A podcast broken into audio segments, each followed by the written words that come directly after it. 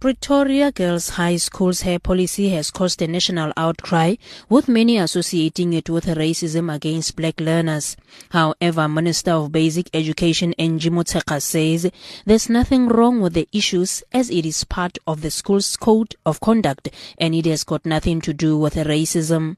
She added that schools' policies differ, so the matter should be dealt with by the school-based structures, including parents' bodies. If you look at those rules, you can see that those are standard rules that you'll find in most codes of conduct. I, I, looked at them. I mean, it's not denying them the right to wear cornrows, but it says they must not be fancy. If you look at those rules, they, they look innocent. It's perhaps in the implementation where difficulties came, and that's why I'm saying I'm glad that those girls raised them to say, I'm mixed breed, my afro hair is not your, your wig. They should have raised it through their parents, and the parents raised it through the parents' bodies. And if kids are going to bring fancy dreadlocks at school, it's a problem. And again, you don't want them to infringe on the rights to say Afro is not acceptable. However, Minister Motshekga says school children should not be afraid to raise concerns about school policy, which they feel infringes on their right but they should do it through their parents so that the matter can be elevated to the relevant structures